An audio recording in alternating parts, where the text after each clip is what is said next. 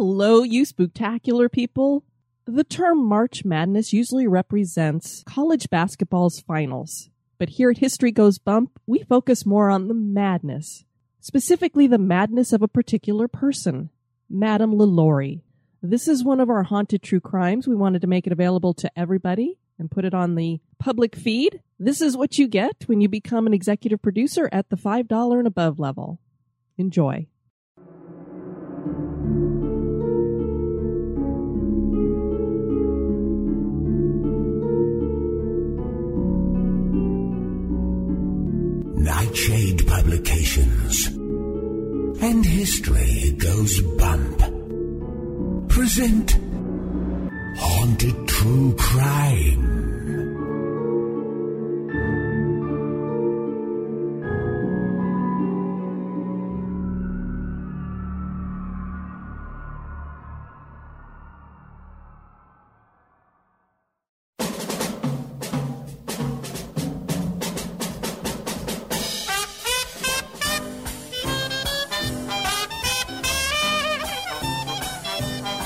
From the outside, the LaLaurie family appeared successful, glamorous, and respected. And why wouldn't they? Leonard Louis LaLaurie was a doctor, and the home he shared with his wife Delphine was furnished in the trendiest styles that spared no expense, and paintings from famous artists hung on the walls. Lavish parties were hosted on a regular basis at the LaLaurie home. But behind the facade was a terrible secret. The deeds of Delphine LaLaurie would inspire nightmares, and the tragic emotions left behind have spawned tales of hauntings, leaving many to claim that the LaLaurie Mansion is the most haunted location in New Orleans.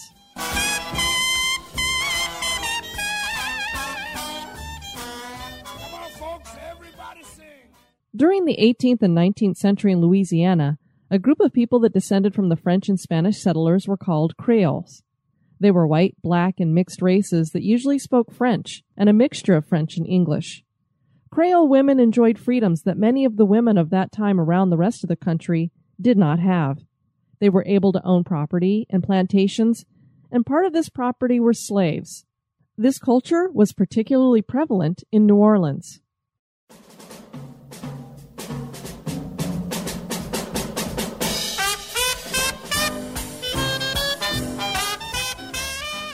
New Orleans is the kind of town that just carries a mystique about it, and so it's fitting that the LaLaurie Mansion is located here. Marie Delphine Macarty was born as a Creole in 1780 in New Orleans, Louisiana. She married her first husband, Don Ramon de Lopez y Angulo, who was a high-ranking Spanish royal officer at the age of 14. Louisiana was a Spanish colony at the time, and when the Louisiana Purchase was finalized, Lopez found himself being shipped back to Spain. A pregnant Delphine joined him on the voyage, but he died en route to Havana. Delphine gave birth during the trip, and she decided it would be best to return to New Orleans with her baby, a daughter named Marie Delphine Francisca Borgia, whom she called Borgita. A friend of the pirate Jean Lafitte, named Jean Paul Blanc, would be Madame LaLaurie's second husband. He was a Frenchman and a slave trader and merchant. The couple married in 1808 and purchased a home at 409 Royal Street, which was a two-story brick townhouse they dubbed Villa Blanc. The building still exists today and now houses Ida Manheim Antiques. The family was wealthy enough to have a plantation on the banks of the Mississippi River as well and owned 26 slaves. The couple added four children to their brood Marie Louise Pauline, Louise Marie Laurie, Marie Louise Jean, and Jean Pierre Pauline Blanc. Apparently, Delphine liked the name Marie quite a bit. The couple had only been married seven years when Blanc died in 1815. Delphine has now had two husbands die, and we don't know why. Leonard Louis Nicolas LaLaurie studied medicine at the Sorbonne in Paris and traveled to New Orleans when he was 22 years old in 1825.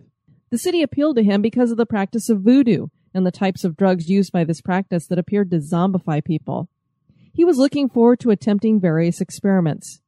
He contacted the editor of the New Orleans newspaper The Courier and asked him to run an announcement that read, quote, A French physician has just arrived in the city who is acquainted with the means lately discovered in France of destroying hunches, end quote. Madame LaLaurie had a daughter with scoliosis and she took her to Dr. LaLaurie for treatment. Delphine and Louis soon fell in love. They married in 1827, but not before causing some controversy. Delphine gave birth to their son, Jean Louis, five months before they were married. Dr. LaLaurie was quite a bit younger than Delphine, and he was only worth a couple thousand dollars. Delphine purchased a lot at 1140 Royal Street in the French Quarter that already had a house under construction there. The home would come to be known as the LaLaurie Mansion. It was two stories with an attic. They threw lavish parties, and anybody who was anybody was invited to attend. The children were always dressed in expensive clothing, and the slaves in the home attended to every guest's need. It all seemed so wonderful and normal, but beneath the surface, cracks were starting to inch across this facade. Madame LaLaurie seemed to be sinking into a type of madness, and the marriage began to unravel. In 1832, Madame LaLaurie petitioned the courts for a separation from the doctor, and she claimed that he had beaten her. Rumors began to spread that all was not right at the LaLaurie mansion, and this was not just in regards to the LaLaurie marriage. Guests stopped attending parties and were disturbed by things they heard about the treatment of slaves at the house. A neighbor named Jean Boez had been writing to a friend in France and he documented observations he made, writing, quote, They do not have a happy household. They fight, often separate, and then return to each other, which would make one believe that someday they will abandon each other completely, end quote. He also wrote that he had heard about, quote, barbarous treatment of her slaves. She had them incarcerated, letting them be given only the bare necessities, end quote. These types of claims attracted the authorities and she was investigated on three occasions. The third investigation was a result of another neighbor observing a disturbing scene. She heard a scream and witnessed a young slave girl running across the roof of the house with Madame LaLaurie in pursuit, carrying a whip. The frightened child leapt from the roof to her death. Her body was buried on the property, and the rumor that went around about why this child was being chased to perform a beating upon was because she had been Delphine's personal servant and the girl had pulled her hair while brushing through it that morning. The authorities took away nine of the LaLaurie slaves and took them to auction to sell them to new owners. Delphine had contacted relatives and convinced them to buy back those same slaves, and they were returned to the horrors of the mansion. At this point, what was going on behind the doors of the mansion were just whispers and rumors, but soon everyone would know the awful truth. On April 10, 1834, a fire broke out in the kitchen. It is believed that the cook was the one who started the fire, and she did it to stop the abuse she was suffering. She was chained to the stove every day and forced to cook food she was not allowed to eat. The LaLaurie daughters would try to sneak food to the cook and other servants and were occasionally beaten themselves for this infraction. Firefighters rushed to the home and managed to push back the flames. They conducted a search of the home to make sure that everyone had gotten out, and they found a secret door leading into the attic. They asked for the keys and were not given them, so they busted down the door. And what they found was the stuff of horror movies.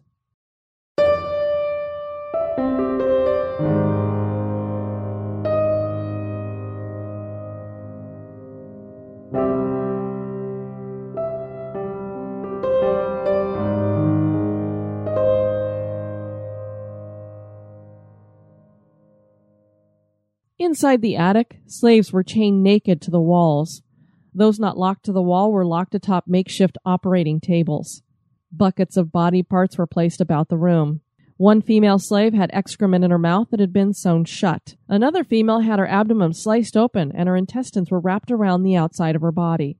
A male slave had a hole bored into his head and a small stick was placed inside so that his brains could be stirred. Men had their fingernails ripped off and their genitals removed. Most of these people were dead or close to it, and when doctors were called to the mansion, these poor people begged them to kill them and relieve their pain. These accounts were reported in the newspaper, the New Orleans Bee. The attic became known as Madame LaLaurie's torture chamber. A couple of victims who had survived were a female who had been crammed into a small cage with broken bones that had been set at odd angles, and another woman who had been boxed, meaning her arms and legs were removed. Were these some kind of sadistic experiment performed by Dr. LaLaurie? And if they had been his work, was it at the request of Delphine?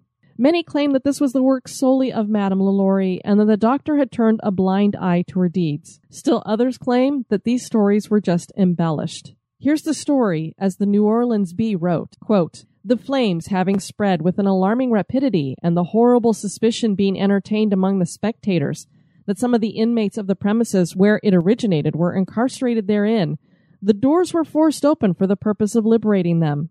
Previous, however, to take this liberty, if liberty it can be called, several gentlemen impelled by their feelings of humanity demanded the keys which were refused them in a gross and insulting manner. Upon entering one of the apartments, the most appalling spectacle met their eyes. Seven slaves, more or less horribly mutilated, were seen suspended by the neck, with their limbs apparently stretched and torn from one extremity to the other. Language is powerless and inadequate to give a proper conception of the horror which a scene like this must have inspired. We shall not attempt it, but leave it rather to the reader's imagination to picture what it was. These slaves were the property of the demon in the shape of a woman, whom we mentioned in the beginning of this article. They had been confined by her for several months in the situation from which they had thus providentially been rescued, and had been merely kept in existence to prolong their suffering, and to make them taste all the most refined cruelty could inflict. But why dwell upon such aggravating and painful particulars? We feel confident that the community share with us our indignation and that vengeance will fall heavily upon the guilty culprit. Without being superstitious, we cannot but regard the manner in which these atrocities have been brought to light as an especial interposition of heaven. The people of the French Quarter went nuts with this news and wanted Madame Lalaurie to pay. They rushed the home and tore items apart, looking for Delphine. She was not there. She had already made her escape in a carriage and had made her way to Mobile, Alabama. She then made off for New York and then boarded a ship to France. Madame Lalaurie never did return to New Orleans and never paid for her crimes. She died in Paris in 1849 at the age of 69. Letters between her children and herself indicate that Madame Lalaurie seemed to have suffered from some form of mental illness. After the mansion was sacked, it lay vacant for a few years. Neighbors reported hearing screams coming from the unoccupied home. The cries sounded as though people were in agony. Full bodied apparitions of slaves were seen wandering on the grounds and the balconies. During the time that it was unoccupied, vagrants would occasionally seek shelter in the mansion, and people claimed that they would just disappear. In 1837, Charles Caffin purchased the mansion, but he only lasted there for three months. After he bought the property, he remodeled it into the home we see today that rises to three stories, and it's quite different than the original. He fled the house claiming that he had heard constant strange noises and cries. He tried to lease the rooms, but the tenants never stayed more than a few days. He finally gave up and abandoned the mansion, which fell into disrepair. The mansion was restored in 1888 and has served many capacities over the years, including a public high school, a conservatory of music, a tenement, a refuge for young delinquents, a bar, a furniture store, and a luxury apartment building. Its most famous owner, other than Delphine, was actor Nicolas Cage. He bought the Lalaurie Mansion in 2007 from Hancock Park Real Estate Company LLC for a sum of $3.45 million. The property went into foreclosure and was listed for auction on November 13, 2009. The new owners of the property became Regions Financial Corporation and they paid 2.3 million. As of 2016, the home is not open for tours or visitors because it's a private residence. Another person lost their life in the mansion in 1892. Jules Vigny was a member of a wealthy New Orleans family. He was eccentric and lived as a vagrant. He took up residence in the Lalaurie mansion in the late 1880s. He was found dead on an old ratty cot. Rumors circulated that there was a lost treasure in the house that included antiques and several thousands of dollars that had belonged to Vigny. No one made an attempt to find the treasure, though, because they feared the mansion.